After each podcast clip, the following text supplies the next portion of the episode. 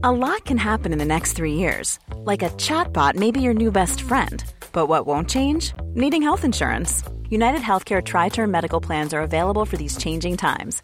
Underwritten by Golden Rule Insurance Company, they offer budget friendly, flexible coverage for people who are in between jobs or missed open enrollment. The plans last nearly three years in some states, with access to a nationwide network of doctors and hospitals. So, for whatever tomorrow brings, United Healthcare Tri Term Medical Plans may be for you. Learn more at uh1.com. Hello, and welcome. My name is Justin, and his name, Is Matthew. Yes, it is. And this is Out of the Woods, a Yellowjackets podcast. Uh, how are you feeling this evening, Matthew? Ah, sensational, dude. That's great. It's so consistent. Yeah, to offer you a peek behind the curtain, listeners, this episode was a bit of a pain in the ass to set up, but we are here now, so let's not worry about that. Worked out all the technological kinks. Well, if you're hearing this, we did. Yeah. Put it that way. Don't want to put the egg before the horse. Quite. uh, in the previous episode, we discussed uh, the movie Crimes of the Future by David Cronenberg, and we have now uh, seen said film, so that's good. yes. what and, and we both uh, liked it. Yes. Yes, uh, not to give any spoilers, but there is a, a young fellow eating a bucket and a chap covered in ears. That happens quite near the start. Yeah, yeah, yeah. At least former of those. a great movie. Uh, K-Stew is fantastically sort of squirrely and weird in it. Yeah. It's it's a good movie. Uh, if you have not seen it already, I recommend it. But we are not here today to discuss Crimes of the Future. We're here to discuss episode six of Yellowjackets, Saints. Uh, Matthew, what do you think of this episode? Yeah, it's good. It's good. It had a lot of interesting uh, abortion-y bits and Quite. we will get into that. forth. Mm, I think this is an episode of some really, really good scenes, like the, the aforementioned Woods abortion, the weird baptism, the Jackie Nat confrontation, the weird Jackie flashbacks. That's all. Uh, that's all great. I don't like the lunch scene with Jackie's parents. I just think that's very obnoxiously written. Yeah, it's a bit uncomfortable. No, and but that would be and not in the way that the creators intended it to. Anyway, basically, I think this is a pretty damn good episode. Not as quite as good as the previous one, but still a pretty damn good episode. And uh, yeah, let us get into it.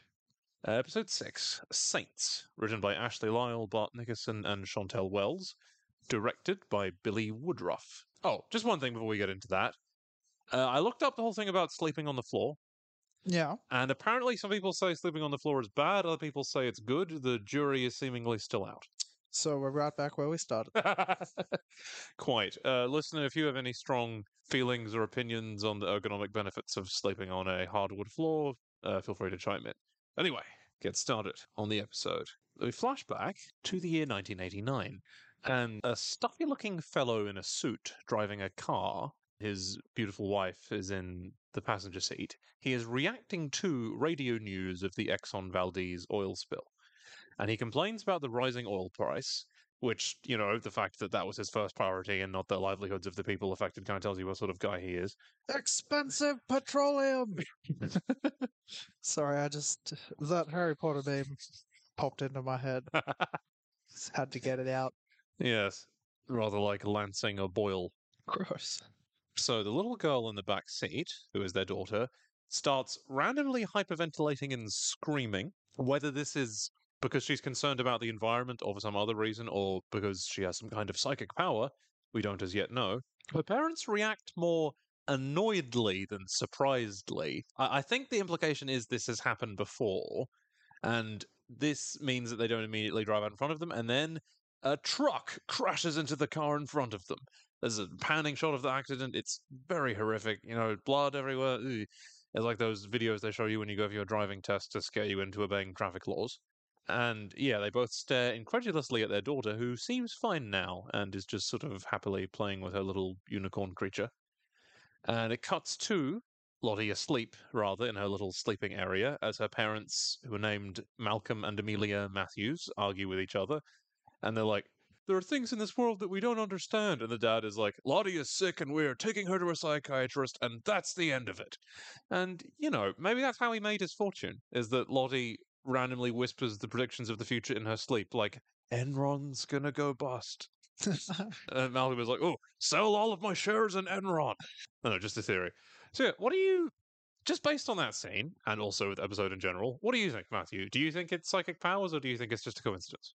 I'm just gonna, yeah, say it's psychic powers and be done with it. Yeah, I the the vision that she has, it sort of seems to me like like She's seeing the the crash of the chick who Yes, I the mean- plane, bang, dead. See, we'll, we'll get to that more, but also, I just thought of that, and then I had that thought as we were watching. I was like, oh, wow, I guess it's pretty clear then. But then I, had, I remembered in the episode previous to this one, L- Laura Lee was reading the plane manuals. So Lottie might have independently known that she was going to do it and just, you, know what I mean? Like, yeah, like the li- most likely outcome Yes, is that yes. she will blow up. which is an extremely likely outcome. Yeah, Could just sorry. be some connections in her brain making her hallucinate. Like this is one time we forgot to say this is not, repeat not, a spoiler free podcast. Uh, so a bit late now, but oh well. sorry. Moving on. but yeah, it's definitely not by any means cut and dried. So we cut to Lottie in the woods in 96, wandering around somewhat confusedly. She and a group of other girls are trying to gather some berries, but there are not any. Mari yells, How the fuck are there no fucking berries? This introduces the theme of food shortage. That will be very important going forward. And Akilah theorizes that birds or mice might be uh, picking them off. And then Van says, I'd eat the crap out of a mouse right now. Everybody seems to find this fairly gross, and Lottie is like, you know, some animals live off eating their own vomit. Which I hope that was not a suggestion. Uh, I'd rather eat a computer mouse. Quite. Hey, what do you call a computer mouse that swears? A cursor. Took a second for that to click. And then Mari says, Oh, did dead cabin guy tell you that, or do you guys just chat about blood and stuff? And Mari, if you're going to be mean, be mean in a less lame way. Hmm. It's a very lame comment. And Lottie's like, No, we mostly talk about how Danny Mears dumped you for his own cousin. And Lottie walks off, and Mari protests that they are second cousins, which is totally legal. And uh, away from this unpleasant social encounter, Lottie wanders off and sees a deer with bloody fucked up antlers. Ah, it's quite horrifying, actually. And she's like, oh, that's a bit odd. And Van wanders over to her and says, look, ignore Mari, okay? I don't think she's taken a shit in like two weeks. Which, I mean, I hate to drill down into this too heavily, but what is the whole outhouse situation like? You know, like, do they have an outhouse or they just got to dig a hole? So Van asks if Lottie is okay, which is really nice. And I, you know, that's nice of her, always looking out for folk. And I love that even though this episode is mostly about setting up Lottie's relationship with another character, they're able to work in some interactions with Van in this ep that feel totally organic as well. We see a POV of Van, and she does not see a fucked up deer. So it's really clear this is something that Lottie is hallucinating. And then she says she's okay. She isn't. Van seems to accept this and walks away, and we close the opening scene on a shot of Lottie looking at the fucked up deer while uncertain and unsettling music plays. Good opening. Slightly misleading because I don't think it's it's not really a Lottie episode, like in the same way that Eb Four was a Nat episode. I wouldn't say so. It's a slightly misleading opening, but still a good one. Anyway, we cut to credits and we cut to the present, where Shauna is driving up to a motel and she encounters my boy Randy. Just an excellent fellow all around, in my opinion. he's surprised to see, and he's like, "Yeah, Tammy kicked me out. We're going through one of our little divorces right now." And he says, "Might be cheaper to keep her," and I'm sure Shauna can understand that. Frankly, I think a lot of married couples can probably understand that. Anyway, Shauna lies terribly when he questions why she's there. She's all like, "Oh, my book club meets at the coffee shop. You know what parking is like? Yeah, you know those coffee shops that are open at night Yeah, that host book club meetings." yeah, just to just to get ahead of the market of people that really just need to come in massive groups and get coffee at three in the morning. I mean, I feel like that's basically university students. So maybe they should open up to that market. But yeah, it's very convenient for Shauna that everybody around her is extremely stupid. Yeah, I can identify. Randy reveals that he has a yellow jacket tattoo. He says he is Wiskayok high till I die. And he demands that, well, politely requests that she give Jeff a big man hug for him, which, lol. And Shauna wanders away from him. She knocks on a door of one of the rooms. Nat opens the door and they look skeptically at each other. Yeah, Nat and Shauna do not really get along. For reasons that we will find out more about later in the season. And I think just their personalities just rub each other the wrong way as well. Tai is smoking. I hate to promote such things, but she does look cool doing it. Nat says, You look like shit. And Shauna's like, Well, back at you. I love that. Like, it's like aggressive, aggressive versus passive aggressive. I love their personalities. And she's like, How's Jeff? Is he still hawking futons? Jesus Christ, Nat. At least her spouse wasn't hawking meth. Yeah. There's worse, thing, worse things you can peddle than couches. I have, uh, I mean, I'm sure we'll get more details on that later. And Tai shuts this incipient fight down, as she does later in the episode. She's like, We're not doing this, okay? We've got a situation here, we're going to deal with it together. It's like being in charge, breaking up fights, forcing people into line. That's her favorite thing. That's the only time she truly feels alive. Nat shows Shauna the images of dead Trav. She appears somewhat upset by this.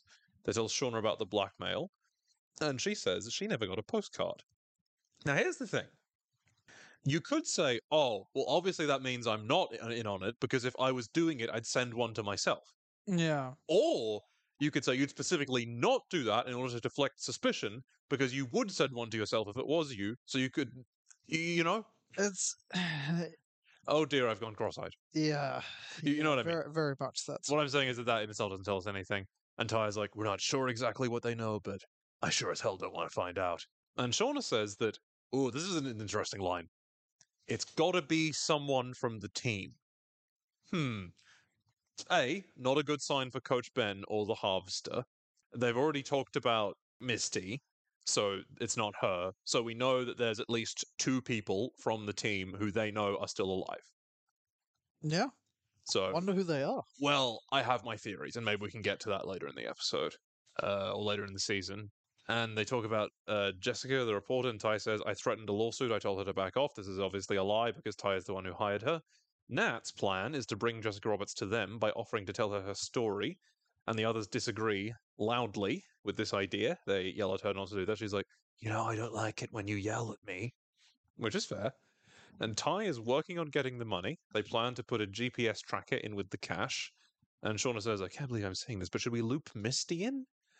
And then Tai's like, no, she could be part of this. Which, fair. I think you should kind of, by default, suspect her of everything and anything. Keep your enemies closer. Quite. Shauna is horrified by Misty and Nat playing buddy cop.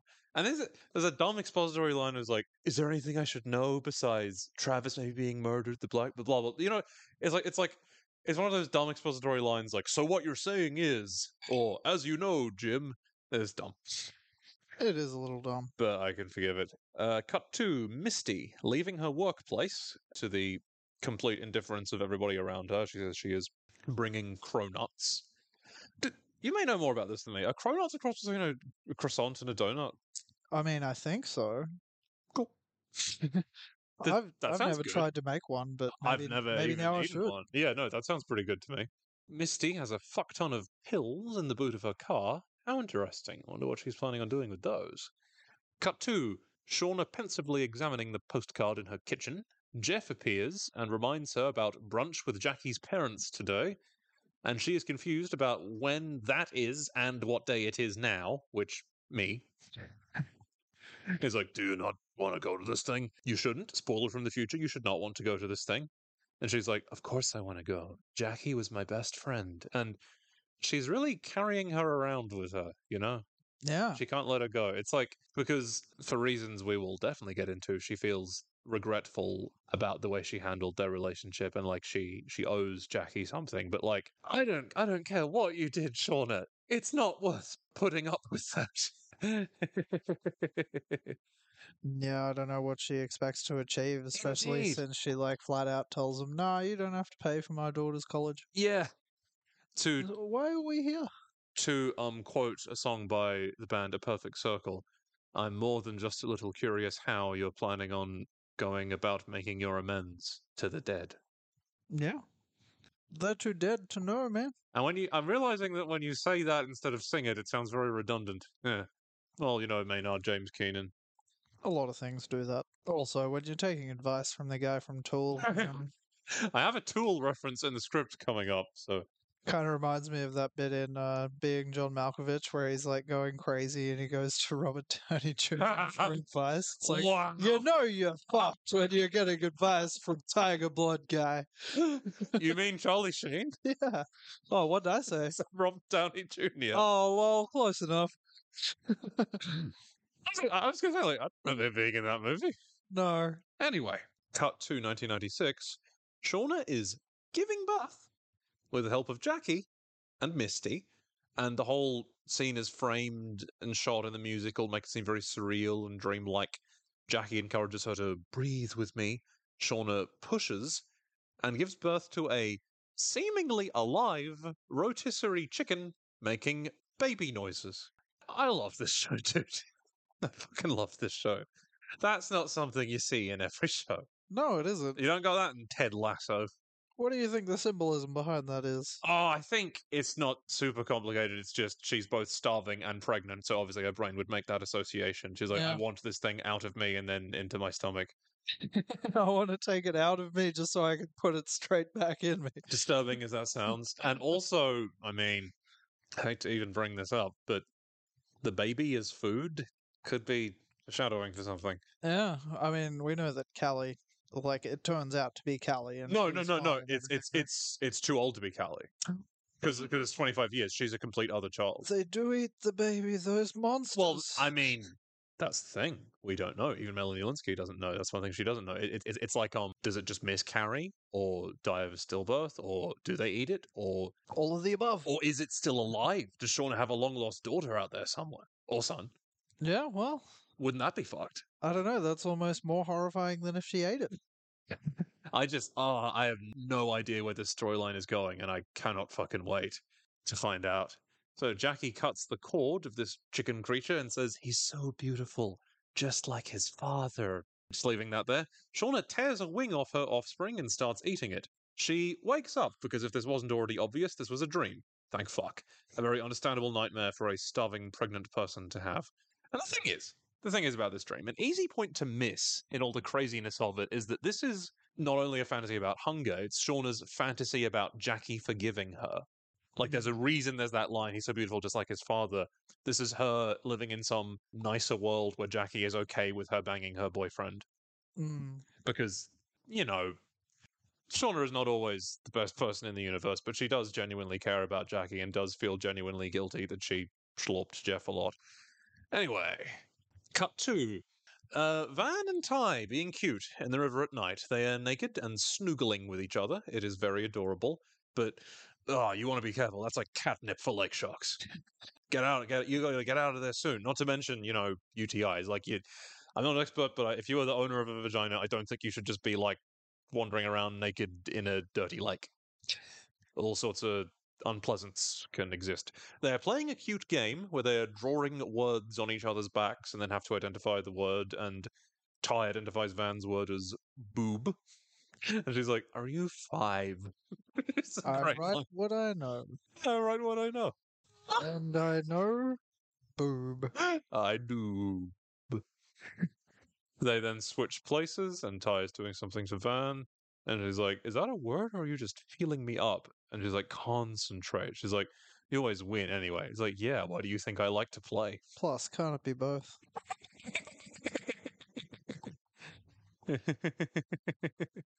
they have a cute smooch.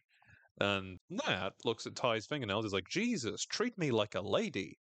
Tai doesn't know how her fingernails got so dirty. We'll find out later in the episode. Tai starts tickling her. They both laugh. Tai shushes her. Van accuses her of being scared of what other people would think, and Tai's like, nope, just not interested in the drama. Me, aged 15, be like. And Van correctly points out that they're going to find out eventually, you know? Like, I'm. This part they're going to be here. I think a lot of the team already know that they're a couple. Yeah. And if they didn't before, they're definitely going to find out when they're all living together in an enclosed space for an extended period of time. But then Tai says, Not if we get the hell out of here. Tai would rather risk her life than potentially be vulnerable in front of someone.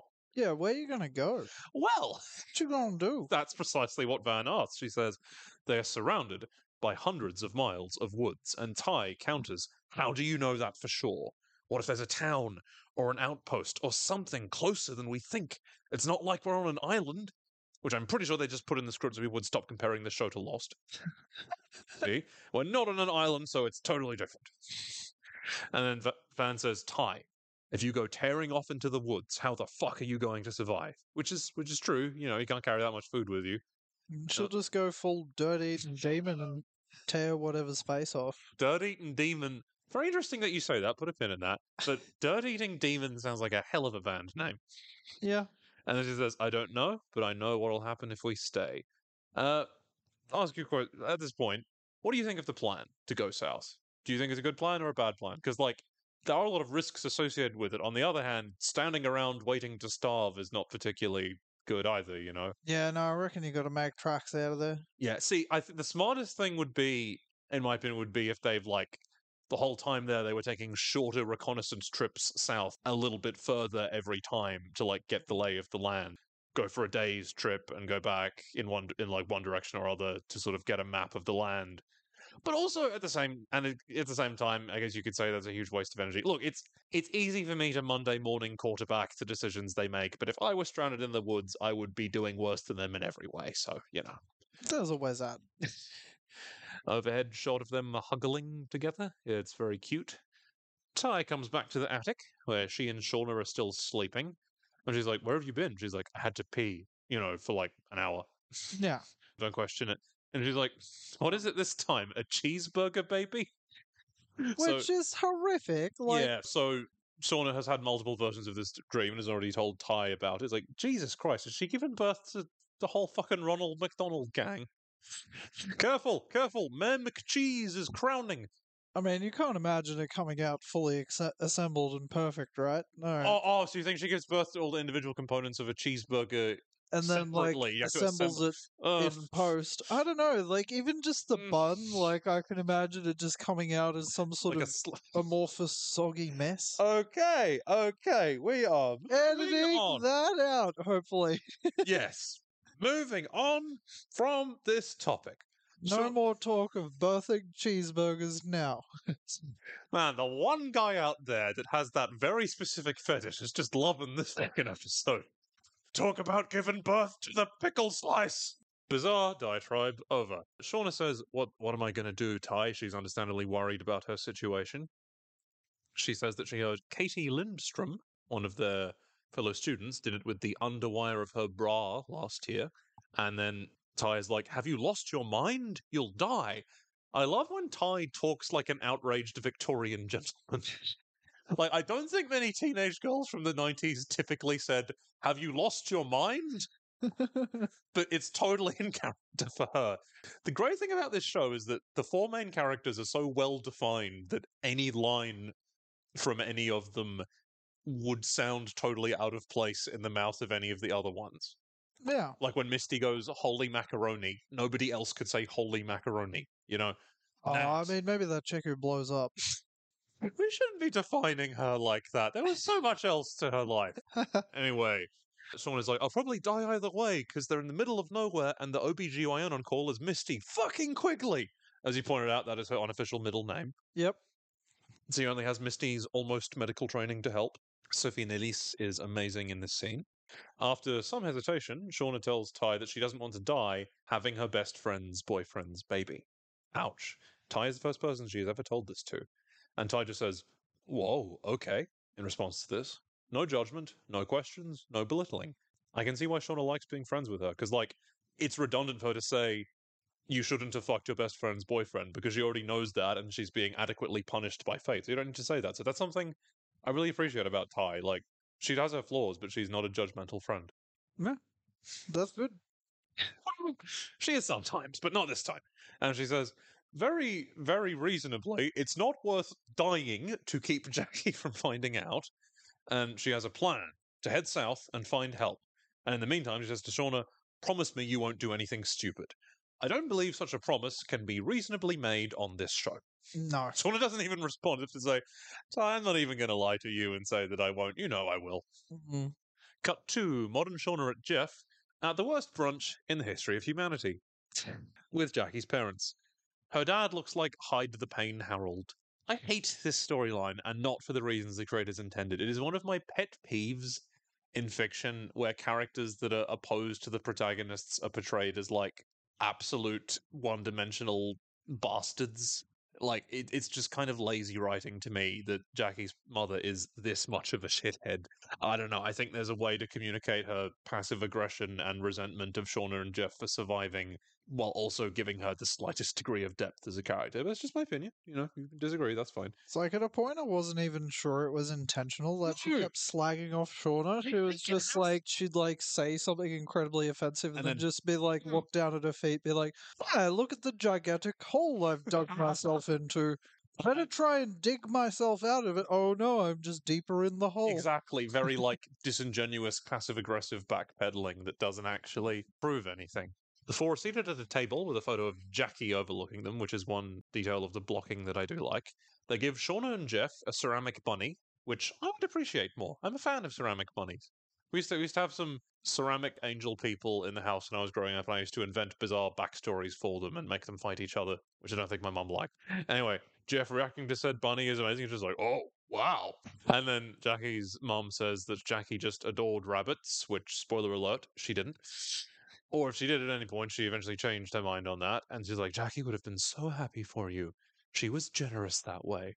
Apparently, Jackie always worried about Shauna finding someone, which seems to be true because she was trying to set her up with Randy. And like, Shauna, your life would have gone so much better if you just got with Randy. Yeah, Wouldn't have to cheat on anyone or. Yeah, Anyway. maybe she likes it. See, that's the thing. I think she does like to dance close to the fire, as it were. Apparently, according to Jackie's mum, Shauna and Jeff are a better match because they're both the type to be content. You don't want more than what you have. Uh, Shauna is facially close to telling her to fuck off.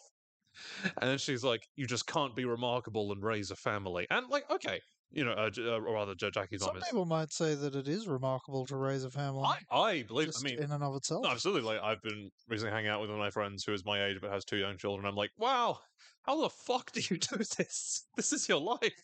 I'm so impressed by you, Shauna. But even apart from that, Shauna is definitely remarkable. Like she's a lot of bad things, but she's definitely remarkable. You can't take that away from her. Yeah, You know, being a cannibal murderer is remarkable. Yeah, and she wasn't even one of the ones who got cannibalized, which you know, But like, if somebody you knew was a cannibal murderer, you'd remark upon it. You know.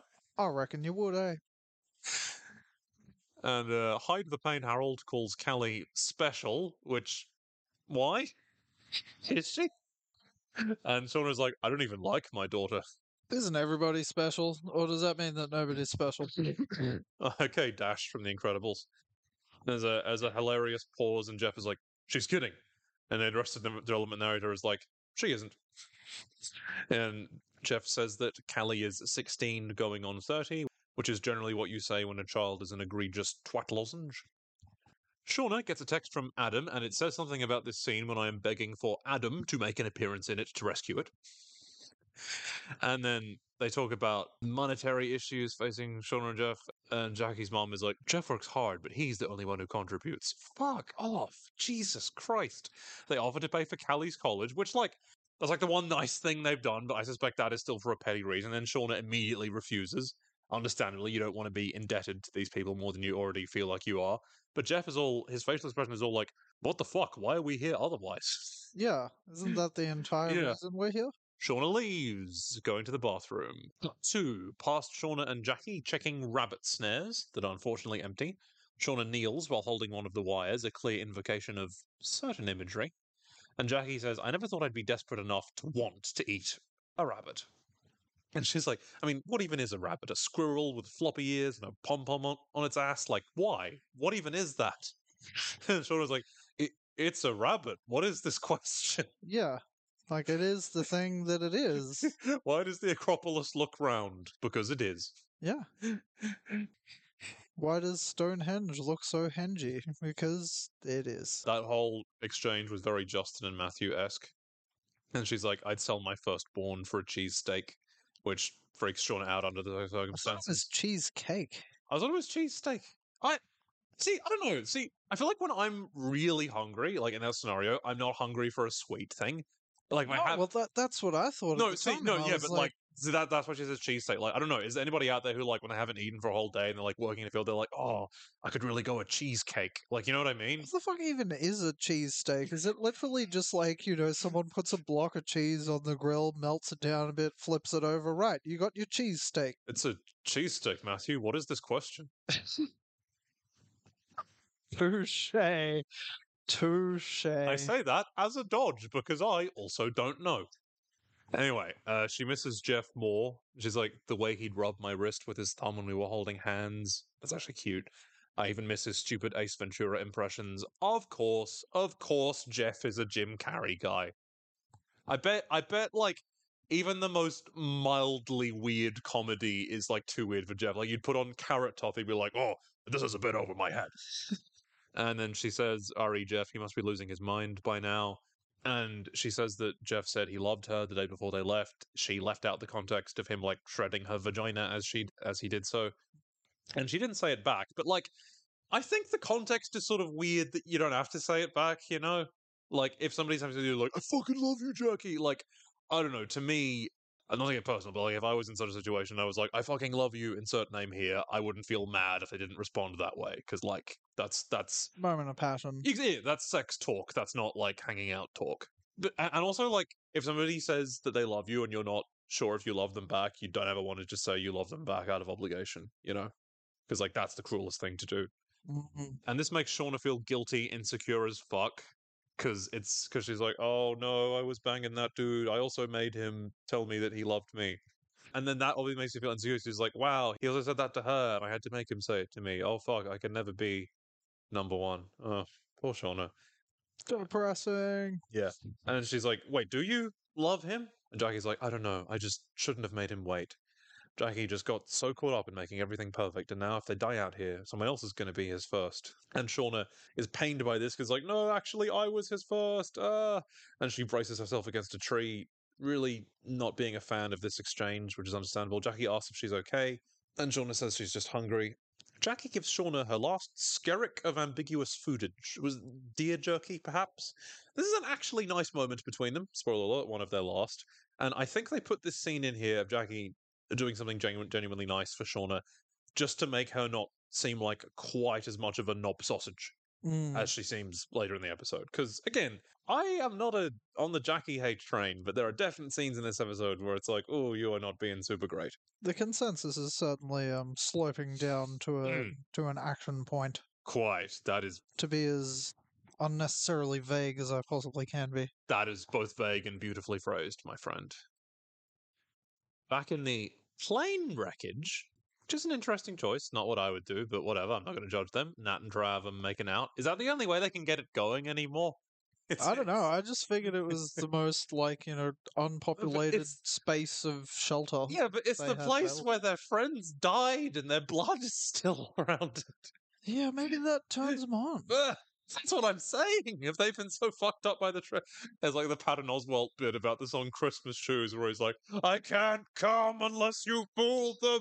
That's what Vietnam did to me. And Fusion Nat is like, I can't come unless I'm reminded of my teammates burning to death. I hope that's not the case because that's horrifying. yeah, they seem to there, there are some weird people out there, dude. There are, and you know, if you suffer a traumatic experience like that, it'd be more surprising if he didn't have some bizarre fetishes. Anyway, they seem to be having fun, but Nat wants them to slow down a bit because he ends up tickling her, and they nothing is seemingly really happening sexually. And Trav is like, "I'm obviously just going to keep screwing this up. Stop being an angsty teen, you know." And then Nat tries to reassure him, is like, "Who hasn't rolled over a broken tray table or making out in a blood-stained death trap?" Again, drawing attention to that. Nat is so nice to him. Uh, she says that he's a really good kisser and they're really cute together. This is cute. They stop holding hands as they walk back to camp, like a, a- consensus to like keep it a private thing between themselves. People are doing work such as raking and wood chopping, and everybody starts whistling sexily in the way that teens like to do. Laura Lee does the ooh, sitting in a tree, K I S S I N G thing. Remember that? That was fun. And Lottie is like, yeah, I remember that from like grade two. mm, she is a little behind the times. And Lottie is like, I think they're doing a bit more than kissing. Um, not really. You know, like Laura Lee kind of had it in one.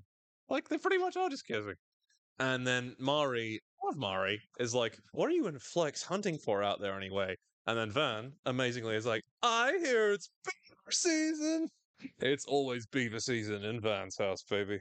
Van doesn't actually say it like that. She just goes, I hear it's beaver season, but I couldn't possibly pass up pronouncing it in a bizarre way. And then Nat is like, uh, sit and spin, assholes, but in like an affectionate, smiling way and gives them the finger. And it's like some fun banter, some fun making fun of each other's faults, very much like you and me and our friends do to each other. Everybody's having a good time. And Jackie is like, not on my watch, they're not. And walks out and is like, is this why we don't have any food? Because you've been too busy running for the mayor of Pound Town? That sounds like a UK dollar store. It does, doesn't it? Let's go down to Pound Town and buy a tin of beans. Everything for a pound. Yeah. That, Uh, We're talking about the same thing. that uh, Ella Pennell, who plays Jackie, might have gone to in her native England. And then Nat is like, uh, go fuck yourself? Which is a funny way to respond to Yeah, I love the implied question. Yeah. Go fuck yourself? And she's like, I guess we shouldn't be surprised. Nat's always down for a good time, right? Like, oh, sex shame people? That's awful. And then that reasonably says, I can't magically conjure a deer, Jackie, but keep talking shit. I'll find something to shoot, which is pretty badass. She's like, oh, wow. Oh, you're so tough. And they sort of like square up to each other. You think there might be about to be some kind of slap fight. And then Jackie is like, I'm not scared of you, Burnout. And that is like, no, you're jealous because you're an uptight, prudish little bitch. And then Tai has been walking over, gets in the middle of them and breaks it up and is like, hey, knock it off, both of you. Which is good. As she did in 2021 earlier in the app, she was the only person in the camp who, like, did anything. Tai continues to be awesome. Maybe the others were hoping Nat would actually just shoot her if they didn't interrupt. Tai is very much the group moderator. She is. She is. She is the person who desires to be in charge, and those people, in some ways, kind of suck, but in other ways, they are also useful to have around. Yeah, and I feel like even in politics, like, you know, Mm. there should be a spot for someone to just come in and be like, hey, mate, you're getting a bit too rowdy here, just being a bit too mean with the he did that, The, and uh, that guy did that. Just fucking break it up, mate. Beautiful. Travis also in this scene. Nat's Nat's you know boyfriend. That's that's his lady. Was just standing around like a stunned mullet the whole time. Like def- defend your spouse. You know, like if somebody was fucking squaring up and getting in my partner's face, I would defend them. You know, I would defend them in a de-escalating way, but I would still mm. do something. So here's the thing. Jackie is definitely being a wang nozzle in this scene. However, in fairness, I do sympathize with her perspective because Nat and Trav, the function of their trips out into the woods is not actually to make out, it is to hunt. So I understand that. The problem is that she was excessively aggro about it and was wrong to only criticize Nat when Travis is equally to blame for that.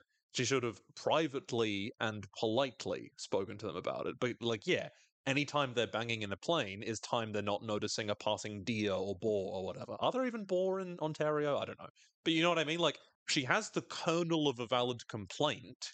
It's just that the grit of a validity developed into a pearl of obnoxiousness. Yeah. She could use a bit of um tact. Exactly. Yeah. Uh, yeah. Tact is the stuff. You catch more flies with honey than vinegar. And then Misty, after this is broken up, says, I know how you feel, Nat. I have a secret boyfriend too. And Nat is just kind of nonplussed by this and wanders off. And it's a good thing no one really pays attention to Misty because it's it's pretty obvious who she means. Mm, yeah. Cut There's to only literally two males. well, three if you count Harvey, which you shouldn't. No. Yeah, you're right. And somehow people do never seem to count him. No. Cut to the present. Tai is on the phone with someone at the bank who won't let her withdraw money because she doesn't have Simone's signature. I thought, wouldn't it be really funny if this was the lady who worked at the bank from episode three? It was like, I'm sorry, I can't do that. It's like, well, now that my job being in a, being a patronizingly unhelpful person at the hotel has fallen through, I should do it at a bank instead. and Tai's like, she's haunting us. I mean, that lady is the blackmailer. Anyway, uh, she doesn't have Simone's signature. She has one of those account types where they both need to do it. I bet, I bet you regret setting that up, huh, Tai? Yeah. When you did that, you probably never thought you'd need to pay off a blackmailer. And Simone walks into the room. Tai asks Sammy and Biscuit to go play in his room so she can fight with Simone. Lol, this is just their marriage. My parents weren't that fancy about it. They just happily fight in front of me. Not like fight, fight. They would have disagreements in front of me. Tai apologizes to Simone in an unhelpfully playful tone of voice, And Simone says that they're taking Sammy to see a child psychologist, which is understandable. And so I was like, How could you do that without telling me? And Simone's like, "Uh, Are you for real right now? Like, oh, I did something without telling you? Oh, wouldn't that suck? I wonder what that would be like. She's like, Where did you go last night? And she's getting really angry. So she's like, The woman I saw out there was not the woman that I married. It's like, Oh, oh, Simone, it was. It was. In fact, I think that might have been the only time it truly was her. Like this, the life you've built together, the suburbia, the mom's life, that's not her. The brutal quest for power, that's her, for better or for worse. She may not like it, she might try and fight it, but that's her. Getting that dirt in her guts. That's her. Literally and metaphorically. Tai says that she planned to drop out and planned to do so when she first got out there, but she tries to spin it as something that she did for Simone and Sammy. She says, This is not just my dream, this is our dream.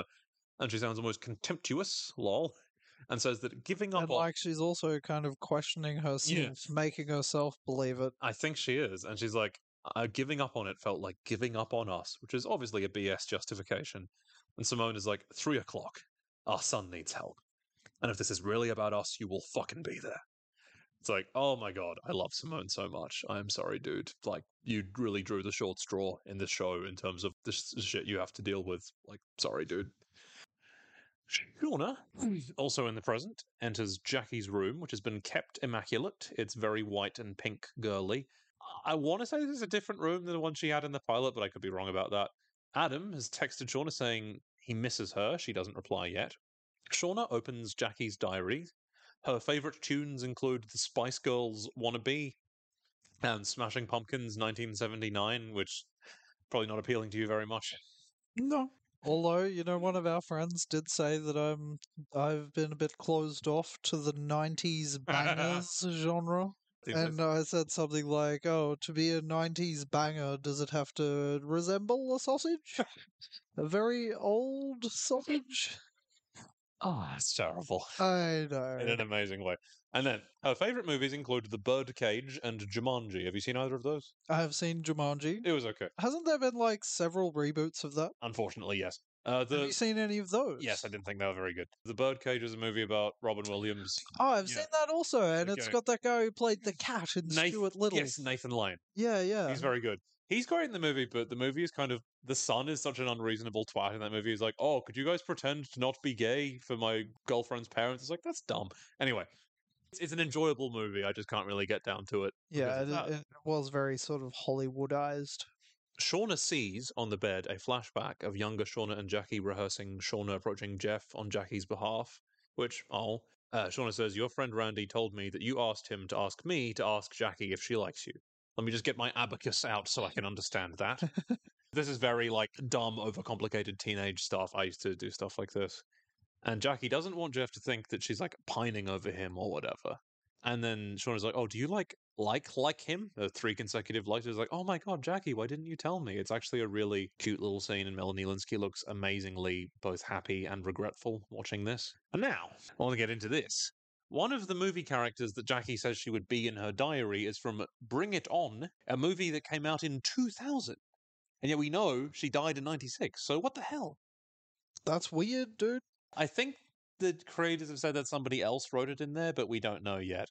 And it's interesting that she also says the movie character she would be is Sydney from Scream, which is, of course, the girl that survives, which, of course, she isn't. Fun fact Jasmine Savoy Brown, who plays Tai, is in the new Scream. It's actually very good. I think if we take it as read that Shauna wrote these in there, then I think that's really interesting that she's fantasizing about Jackie identifying with the characters that survived and wanting to live in a world where Jackie survived. That's kind of beautiful in a weird way. And then Shauna sees Jackie on the bed talking to her as a teen. And she's like, It's not your fault. What happened? And Shauna's like, I know. And Jackie is like, Actually, you don't know. It's totally your fault. But we were teens. And it was awful. This could refer to Shauna banging and being fecundated by Jeff, or it could refer to something that happens in episode 10. And then Shauna is like, Why are you here? And Jackie's like, Why are you here? It's like, Yeah, this is her room. you know, that's where else should her ghost reside? Jeff appears to rescue her. He's like, You left me all alone down there. A prospect I would find utterly horrific. Like, don't fucking leave me alone with those pricks. And she's like, Do you ever wish? She trails off.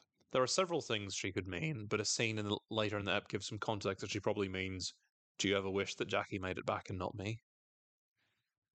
But she doesn't say this. Jeff says, Do you want to go? We can leave if you want. Yes, yes, go! Fuck! Is this a whole thing a form of penance for Shauna? Uh, my Elizabeth Bowen heads out there that have read the novel The House in Paris, she parallels a lot with the character of Naomi from that uh, character who is either selfless or self harming, depending on which way you interpret it. And then Shauna's like, We just have to make it through dessert. Cut to said dessert, where Jackie's mom is like, To Jackie, whose light shone too bright to ever be extinguished from our memories. She looks up to the heavens and goes, Happy birthday, baby. It's like a genuinely emotional line and the one moment where she seems like a character as opposed to a caricature. And then she, not to be outdone, continues being a twat. Is like, it can't always have been easy for you, Shauna. Jackie was just so gifted. Which reminds me of the Calvin and Hobbes strip where he's like, I asked my dad if I were a gifted child, and he replied, Well, we certainly wouldn't have paid for you. Burn. And he's like, I can't imagine how exhausting it must have been. Always comparing yourself to someone so beautiful and smart. It's like, do you just invite her over once a year to passive aggressively snipe at her? Coach Martinez would be proud, for one thing. That's how we do it. And then Jeff defends her and says, Shauna got into Brown. She's the smartest person I've ever met. And before you think that sounds impressive, Jeff has met maybe five people. He's like, Shaw and I were sleeping together when Jackie and I were still a couple. Her parents look understandably horrified at this information, which is obviously, you know, a shitty thing, but there it is. Because the truth is, Jackie was amazing, but so's my damn wife. And she still is. I may have been an idiot then, but at least I was smart enough to see that. And I'm really glad that he was defending Shauna here, but I don't know that he needed to drag Jackie's name through the mud in order to do it. My partner would disagree with me here. They're all about radical honesty. That'd be all like, no, always tell the truth. And an ethical distinction. Also, tuna quiche. I've in several other podcasts and reviews and thoughts on this episode, people have described tuna quiche as a disgusting concept. Where do you sit on that?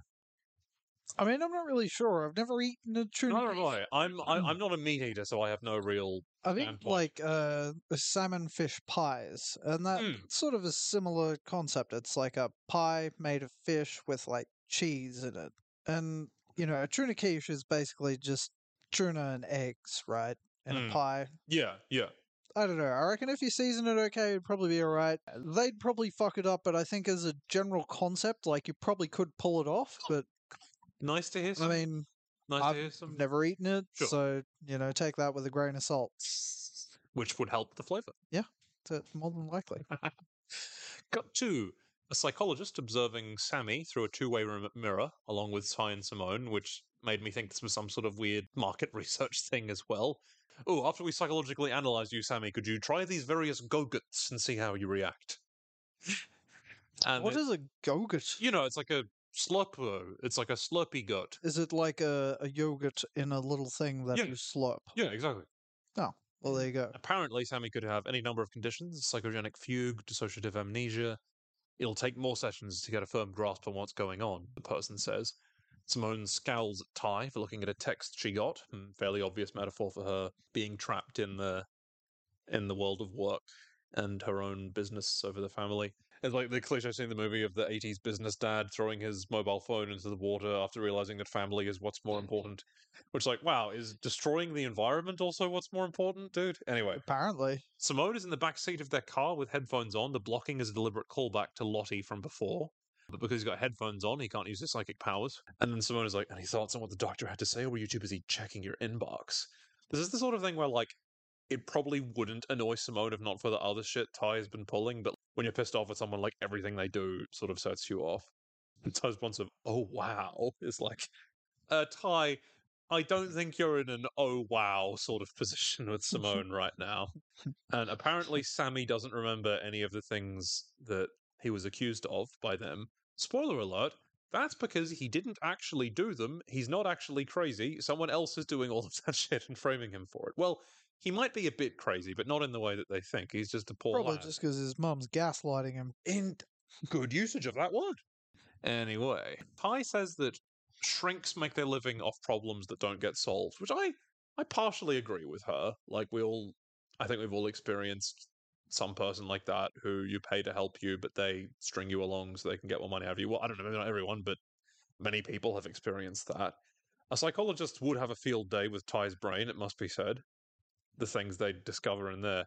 And Simone is like, you know, for someone who went through some shit of their own, it never ceases to amaze me how shut off you are to help. It's like, A, that's the only time Simone even mentions Tai's time in the woods, so we know that Tai just doesn't talk about it and wants to put it behind her.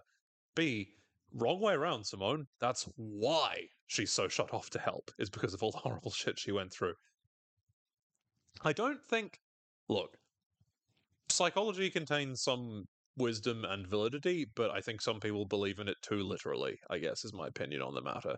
And Tai's all like, psychogenic this, dissipated that, beyond all the jargon, did she actually have any fixes? Which is, that's very Tai. She's very the concrete practicalist. She wants a concrete, real world solution immediately, and anything that is woo woo conceptual stuff she has no time for. Yeah, well, a lot of people think psychology is just a one size fits all that can just fix anybody's problems. Yeah. you also kind of have to believe in it for No. it to work. That's true. Simone says that Sammy's behavior stems from overwhelming stress, and that part I do believe. And Tai is just like, for fuck's sake. and she's like, Sammy is not okay, Tai. I don't know how or why, but we're his moms, and we have to do better. Simone is a very good parent and spouse. I love Tai. You guys all know I love Tai, but objectively speaking, Simone should take Sammy and run to the hills. Tai almost hits a cyclist. They're both very freaked out. That's why you don't put headphones on your potentially psychic child. He could have warned you. Very Lynchian music plays. Or you give them bike headphones. Or you can buy headphones, yeah. Very Lynchian music plays as the cyclist guy flips them off and rides away. Cut back to the past. Travis enters the cabin, and oh god, I love this scene. I love this scene, dude. There's like the only scene in the show of just two guys hanging out and talking to each other. Travis gets some bullets from the jars. Coach Ben appears, saying he wishes to talk with Travis, and in a rather skeptical manner, Travis is like, okay. And then Coach Ben is like, listen, girls like to talk, right? So I've heard a few things. He's like, yeah? Like what? Being questioned on his sex life is presumably a new phenomenon for Travis, so he's going to enjoy it while he can. And Coach just kind of cuts the chase. Is like, look, whatever is up between you and Natalie is your business, okay? Where it could become our business is if. And he just sort of gets frustrated and goes, Well, the last fucking thing we need out here right now is a baby to take care of. Not to mention the risk to Natalie. And it's the dramatic irony throughout the scene is that he's saying all these things that, like, ah, you don't know that you do actually have a pregnant chick among your number. I, I love Coach Ben so much, dude. He's just out here trying to wrangle all of these horrible, crazy teens into something resembling an orderly society. Like, can you Somebody's got to do it. could you imagine though if you were down to one leg and you were starving and alone in a shack in the middle of nowhere and you And had yet everybody is still Yes. literally looking f- to you for advice. yeah, and you had to fucking wrangle a bunch of hormonal crazy teenagers? Yeah, you'd be a bit out of your depth, eh? Yeah, I'd just be like, no, I'm fucking checking out of life. You guys can figure this shit out on your own. But he doesn't do that because he's a great guy. But then, in that ultimate act of selfishness, you condemned s- several, I don't know, to umpteen people to Mm, die that's true. without any guidance. That's true. That's so, true. you know, you, you got to weigh these things up. He's a good man. And Trav is like, I got it covered, coach. And though he does not elaborate, he means he has it covered because he can't sustain a job. And then the coach is like, Do you? I mean, like, literally? Could the pull out method, it sucks. Only 78% effective. And he's like, If 22% of your players couldn't make it onto the field, would you really want to play that game? Like, Travis is fairly nonplussed by this, which it's no wonder because he doesn't give a shit about sport.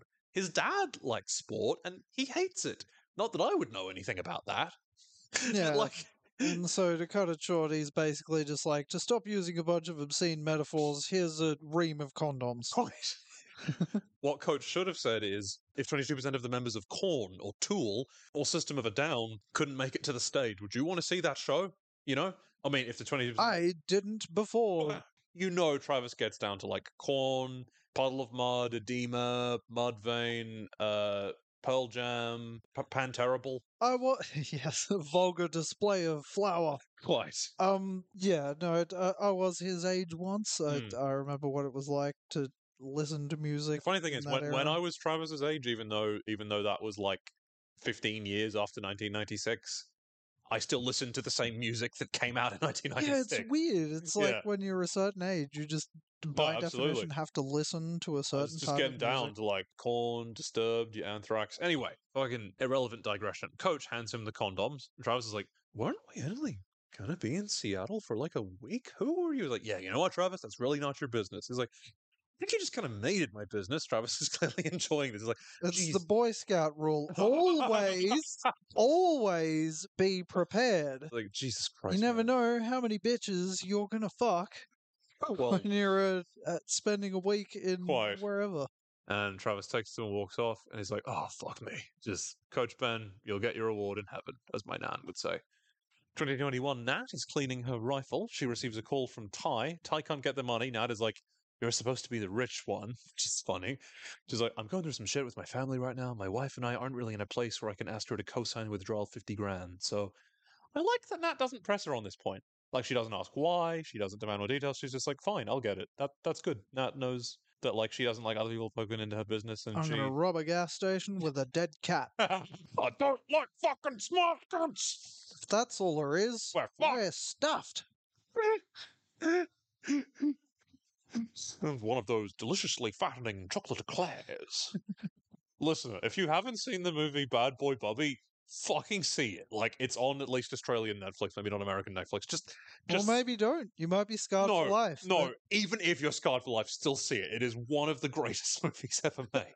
Now, so I was like, "How are you going to sell your soul?" He's like, "Just be ready when this fuck texts again, okay?"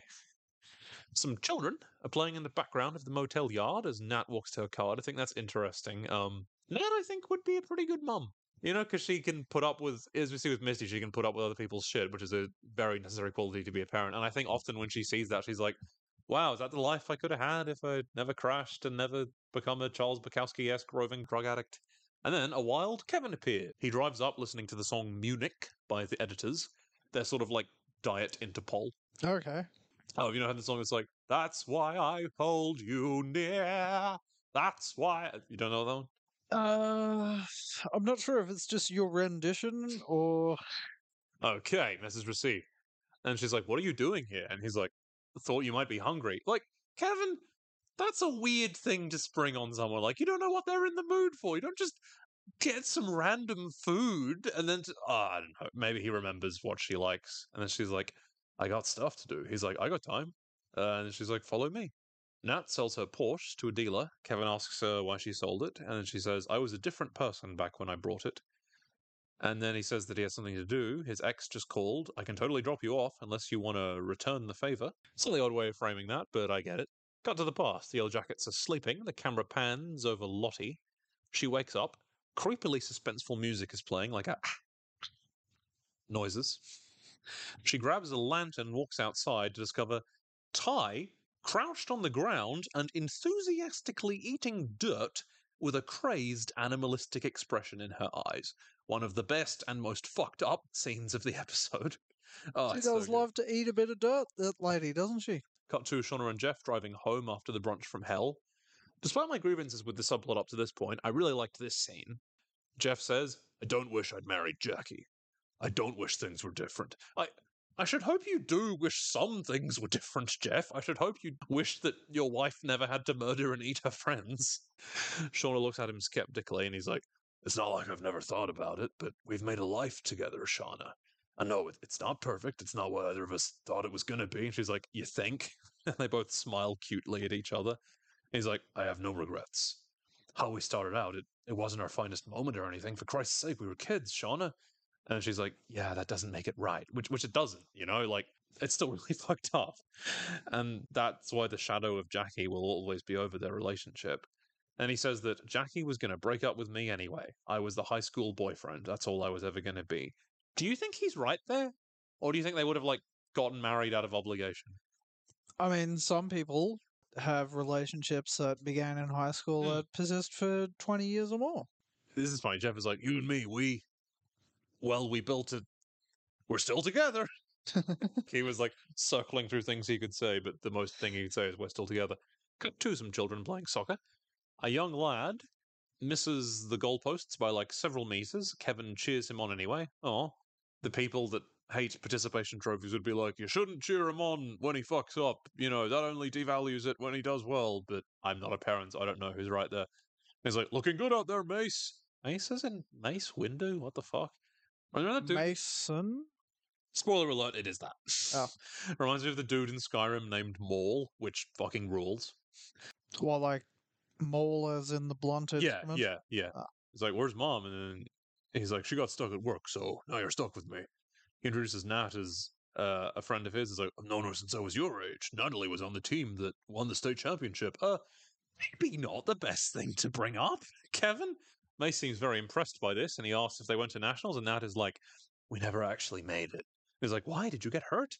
And Kevin tells him to get back out there when after the awkward silence ensues after. It's like, dude, you brought it up. and before he does so, Nat advises Mace that the other team's sweeper is really weak on the right, so run directly at him, feint left. When he turns his hips, cut hard in the other direction. This is apparently nonsense to football heads. Uh, any listeners we have that are football heads, can you confirm this is nonsense? And this approach appears to work. He manages to score a goal. Nat is like, yes! She starts cheering adorably at them.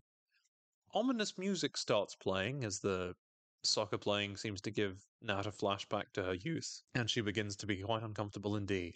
Cut to, Tai in the past in the attic. She discovers a discarded boob holster whose underwire has been removed and puts two and two together. She rushes out of the room, and she rushes outside and sees Lottie. She's like, Lottie, have you seen Shauna? And she's like, I was like, Lottie, have you? I think she went that way. And she's like, wait, were you outside last night eating dirt? a rather alarming question to be asked, to which Tai responds, What the actual fuck? No. Like, imagine if she was just like, yes, but we have more important matters to deal with. to misquote Death Cab, you're damn right, but we can't talk about it now. Like, just just keep that between ourselves for now. She's like, yeah, "Oh, put a pin in that. Okay." and she says, as she's running off, she says, I cannot do crazy right now, Lot. And as understandable as this reaction is from Tai, because she is more concerned with helping her friend, you know, than Lottie's feelings, one imagines it's a bit hurtful to Lottie to be constantly called crazy. It's Laura Lee inside the cabin, sweeping like some adorable trad wife. And then Lottie is just like, cheese and rice, you scared me, which is a cute one. Cheese and rice. Doesn't sound very appetizing if those are the only two things that you have. Anyway, she, wants to ask Laura Lee something about God. And she's like, I think I'm seeing things. In the Bible, people had visions, right? And Laura is like, I was taught visions were God's way of communicating. They could either be a warning or a revelation. And she's like, but how did they know they weren't crazy? And she says, because God gave them faith. Laura Lee describes faith as the evidence for things unseen and the substance of things hoped for. And like, I'm sorry, Laura Lee, merely wanting something to be true doesn't seem like sufficient evidence for it being true from where I'm standing. Like, I wish it were true that the winds of winter would come out, but it hasn't.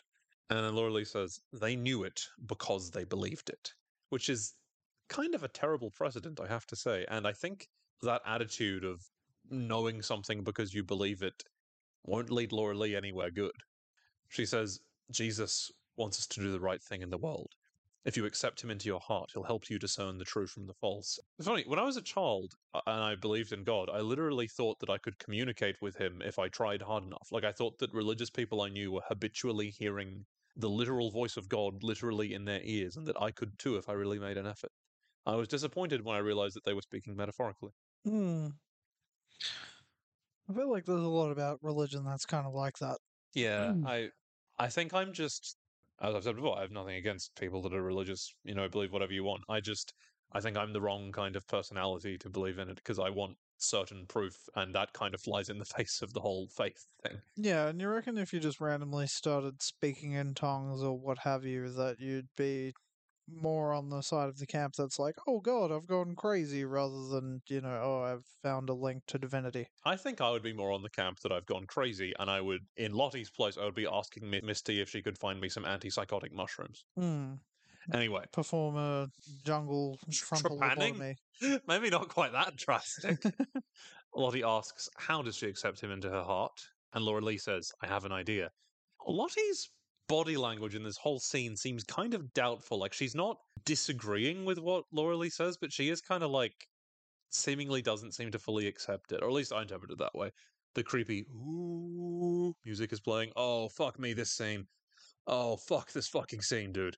Tai is running through the woods searching for Shauna. And we cut to Shauna unzipping her backpack, getting stuff out of it a towel, some pads, the aforementioned sea breeze astringent, which, man, that turned out to be useful. Wide shot of Laura Lee stripping off Lottie's clothes. The people who shipped them together must have had a field day with that scene. And putting some sort of nightgown on her. She then leads Laura Lee out into the lake. There's a really beautiful shot of Lottie looking uncertain as Laura Lee turns around to face her with an enigmatically untroubled expression. Very hashtag aesthetic, as the kids used to say. Shauna is heating up the wire with a lighter, and Tai is running towards her. The weird strings music is intensifying as Tai arrives. She doesn't try to persuade Shauna out of uh, performing an abortion on herself. She merely says, You're not going to do this alone, okay? She just immediately wants to help her. Music starts playing. And Tai begins to, I'm not going to describe this in great detail, but you can put two and two together, begins to insert the aperture. Shauna begins screaming in pain, goes, Stop, stop, take it out, take it out, take it out. And they're both weeping and screaming and crying and holding each other. And Shauna just keeps saying, I can't do it. She just keeps saying, I don't want to die. I don't want to die. That's maybe the purest expression of what it is to be a human. I don't want to die. The actress has absolutely crushed this scene. Again, Misty could have, you should have gone to her. She would have been able to do this properly. She would have known some mushroom abortificants. We cut to Lottie and Laura Lee, and Laura Lee is saying, Dear Heavenly Father, please accept Lottie into your loving embrace. Lottie doesn't seem entirely sure about this. Uh, Laura Lee dunks her. The music is still going. Cool shot of her floating creepily in the water. Lottie sees herself walking down the corridors of a strange underground facility. Some sort of mining office or research station? It seems damp, certainly. She sees the horribly CG'd deer within it. She walks up some stairs and sees some lit candles lining the sides. She lights one and blows out the lighter thingy, looking really cool as she does so. Matthew, do you think we'll see this location again, or is this just a one off thing? Well, I think we will. Mm, no, I, I do too, because it just Next seems- season sometime. I, I do too. I have some theories about that. Once we're done with the season, we can get into like our theories and predictions, but I have some definite theories about this location. She comes to, looks up through the water, and sees a terrifying light and what is, if you really look at it, unmistakably an explosion behind Laura Lee's head that blots out her image into darkness. She panics and surfaces breathing heavily. She's like, I saw fire and light. Excitedly, Laura Lee is like, That's the Holy Spirit. Maybe you should have been a little more specific here, Lottie. You know, you see an explosion in the sky above the lake like that might have been a good thing to mention. I mean, it's easy for me to Monday morning quarterback about that. It's very difficult to interpret visions. But yeah, she could have, that could be a vision, or it could just be her putting two together based on the fact that Laura Lee already wanted to fly the plane. Mm. Your brain can do some pretty stunning uh, arithmetic in those uh, sort of moments. It absolutely can. What I love about this is that Lottie comes to take the message from this of believing that her visions are real and that she is chosen. But she takes the exact wrong message from it that from Laura Lee would want her to, one that she would strongly disagree with. And here's the thing. In the previous episode, Laura Lee thought that Lottie was demonically possessed. Would she really go from that to thinking that she was having visions from God? I mean, I suppose she did exorcise her, so she's fine now, but I don't know. It's she seems to turn on a dime a bit for me, a little too much, but I guess you could understand why you'd want to guide someone along the right path. Well, from her perspective, the right path. Cut to, Nat smoking outside the game as Kevin approaches her. He informs her that they won, and that move you gave Mason clinched it. Mason, right? Not Mace Windu. Apparently, that move never worked for Natalie. Mason left to get some Zar, and Nat is like, ah, keep him away from the crazy lady, huh? And then Kevin is like, I don't think you're crazy. You've been through a lot, and that's okay with me. Why do Oh. you give all of the male characters Christian Bale voice? That's how he sounds. I love Kevin. Kevin's a great guy. They hold hands. Cut to Nat and Trav making out in the death plane, both shirtless. Nat then begins giggling because Travis's face was so serious. Lol, really can't land the plane on this one. Uh, no pun intended. He seems a bit frustrated. A condom packet falls out of his pocket. Nat asks him if he wants to take it to the next level. He says he didn't mean to. She smiles adorably at him and is like, It's okay. I love these crazy kids. They start making out, but Travis stops her to ask, What number would I be? She's like, Are you serious right now? He just wants to know. Dot dot dot. Nat finishes, If I'm a slut, which reminds me of the Red Hot Chili Peppers song, you know, Other Side. And then Nat is like, uh, Nat informs him that someone named Jason Russo screwed half the girls on the volleyball team. What does that make him? I want to see the show about the volleyball team. Do they resent the soccer team's success?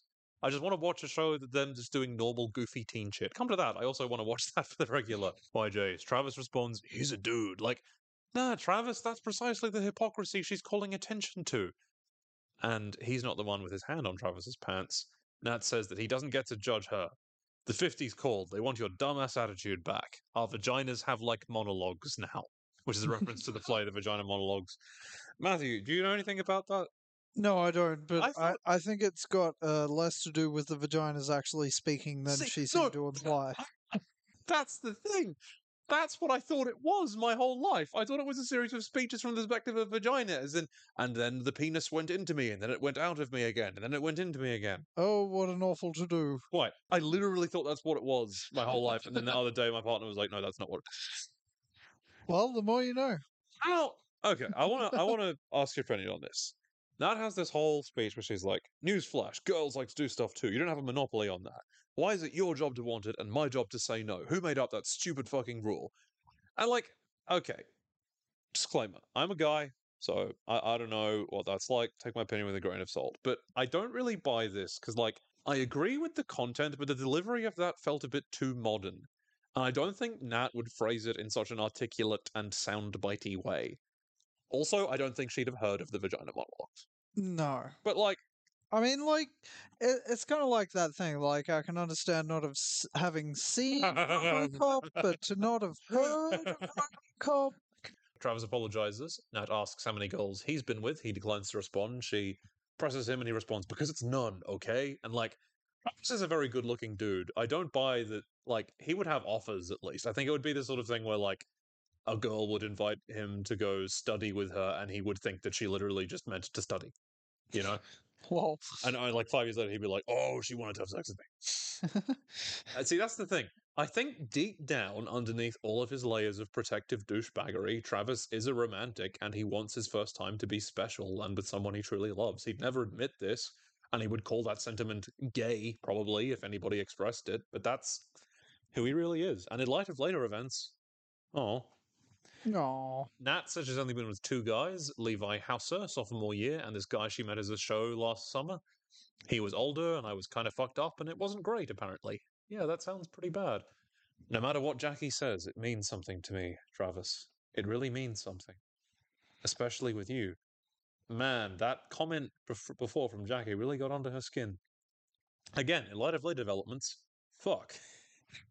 They start making out again. Travis asks her to stop, this time because a deer strides by the cabin. He tells her to grab the gun. Cut to modern Misty in her basement. She is watching Nat and Kev undress and flirt with each other. I feel like this point is often lost in Misty's other general craziness, but Jesus fucking Christ, that is such a reprehensible thing to do. That would be an instant cut-off for me. Misty is preparing some kind of drug cocktail. She pauses to examine Jessica's business card and calls her. Jessica is like, Misty Quigley, you call at last. Apparently her plan isn't working. Misty informs her, and she could help. Meet me tonight, Colmar and Maine. I'll be waiting in a. Jessica interrupts her to say, Hospital Green Fiat. Yeah, yeah, I'm familiar.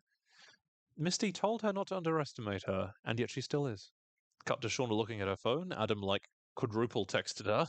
Ouch, dude. He posts a picture of all his clothes on the floor. Adam is the dictionary definition of a male thought. Shauna seems to be weighing things up in light of her realizations about her and Jeff's relationship. He appears and says he has to go back to the store tonight. Inventory database still giving you trouble? She asks. Shauna offers to come with, and he's like, Oh, it's going to be pretty boring. Why don't you get a jump on your book club? Yeah, I'll find something to do, she says. Adam is like, I'm something. Yeah, well, she texts Adam telling him to lie face down on the floor. Of course. The Phantom of the Opera theme is playing as Misty waits in her car. It's a very grand and bombastic song. Jessica gets in the vehicle with her. And she's like, So what made you want it? Misty injects her in the leg and she falls unconscious because, duh. I love Misty's deranged expression as she injects her, and Jessica is vaguely uncomprehending, accusatory glare as she does so. Not a lot of Misty, uh, adult Misty in this episode, but the ending makes up for that. I would not do that in a million fucking years. I would have a similar looking decoy to myself. She would drug said decoy, and then I'd ring her and be like, nice try. That's what I do. Of course, that job's a bit of a tough sell. Cut to Jessica waking up chained to the bed in Misty's basement with duct tape over her mouth. Rekha Sharma does some amazing freaking out muffled noises, which is not an easy skill for an actor to master. Pan up to Misty at the top of the stairs looking creepy. She's like, Good night. Sleep tight. Don't let the fact that you're a terrible person keep you up at night. Kind of a unwieldy line, but also something Misty would say. Good scene. Good scene. Cut back to the past. The Yellowjackets are hanging around the fire outside. Shauna and Tai return from the forest, probably glad that everyone's attention is suddenly distracted by Nat and Trav returning with a dead deer. And Van is like, oh my god, meat, fuck yeah! The antlers are fucked up and bloody. That thing is gnarly, she opines. Akilah says it's like Freddy Krueger and Bambi had a baby, which sounds like a horrifying fanfic that would be mm. covered on our Network Mates podcast, and then they fucked, which is a podcast about bizarre, horrifying fanfiction. Might have to check that one out. It's great, actually. Harvey says he's not eating that. And then Coach Ben is like, relax, guys. Deer share their antlers every season. This is normal. Shauna, do the honors. Shauna cuts it open to discover the inside is filled with gross maggots.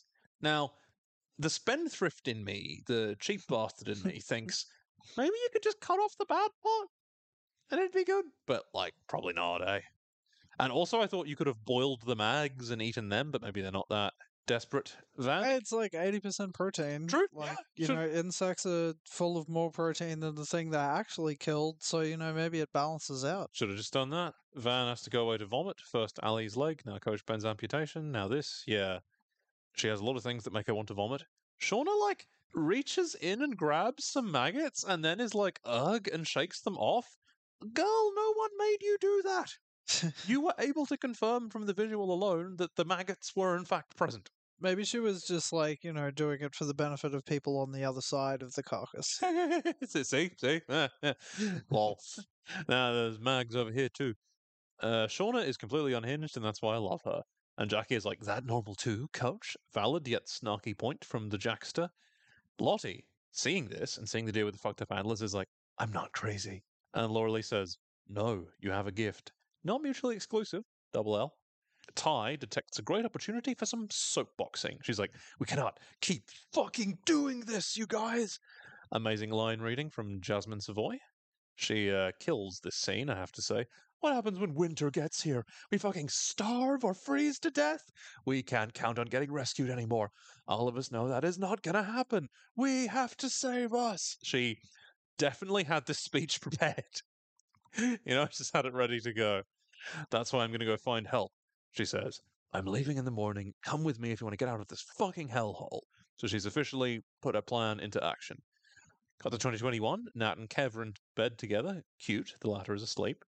Nat received a text telling her to leave the money on the counter of Grand and DeWalt at 2 a.m. We pan over a tree in someone's yard in the darkness. A dog barking and a police siren can be heard in the background. Hmm. We pan down the tree to reveal Tai sitting in it, frozen in a bizarre crouch with a horrifying twisted expression. She is the lady in the tree that Sammy has been seeing. She is the spectre of all his nightmares. One of her hands is bloody, sporting a recent bite. Matthew, when you first watched this, do you think she did you think she bit her own hand? Yeah, like I could have sworn even the last few times I watched the episode, she she was like eating herself, right? Hmm. We'll see. The text from the blackmailer wakes her up. She moans in pain and confusion. Who else could it be? We'll see. she spits out some dirt. Old habits die hard, eh? Poor Tai, man. It's easy to sort of meme about, but this really sucks for her. I feel sorry for her. She examines the bite mark on her hand, pulls out her phone with some difficulty. Nat texts her. Apparently, it is go time. Tai looks around in confusion, fucking understandably, I have to say, and the episode ends. Great fucking ending. yeah, really, uh, some really great kick ass moments in this episode. I think it maybe feels a bit less cohesive than some other episodes, but it still had a lot of really great scenes in it. I did really enjoy this episode, even if it's not quite as good as some others. Uh, Matthew, do you have any further thoughts on this ep or any further thoughts in general? No, not really. Cool, cool. And uh, yeah, that's all for today. Listeners, be well. And remember, we're not out of the woods yet.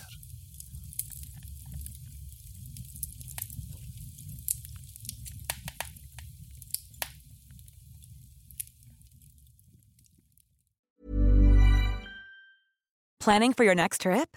Elevate your travel style with Quince. Quince has all the jet setting essentials you'll want for your next getaway, like European linen, premium luggage options, buttery soft Italian leather bags, and so much more. And is all priced at 50 to 80% less than similar brands. Plus, Quince only works with factories that use safe and ethical manufacturing practices. Pack your bags with high-quality essentials you'll be wearing for vacations to come with Quince. Go to quince.com slash pack for free shipping and 365-day returns.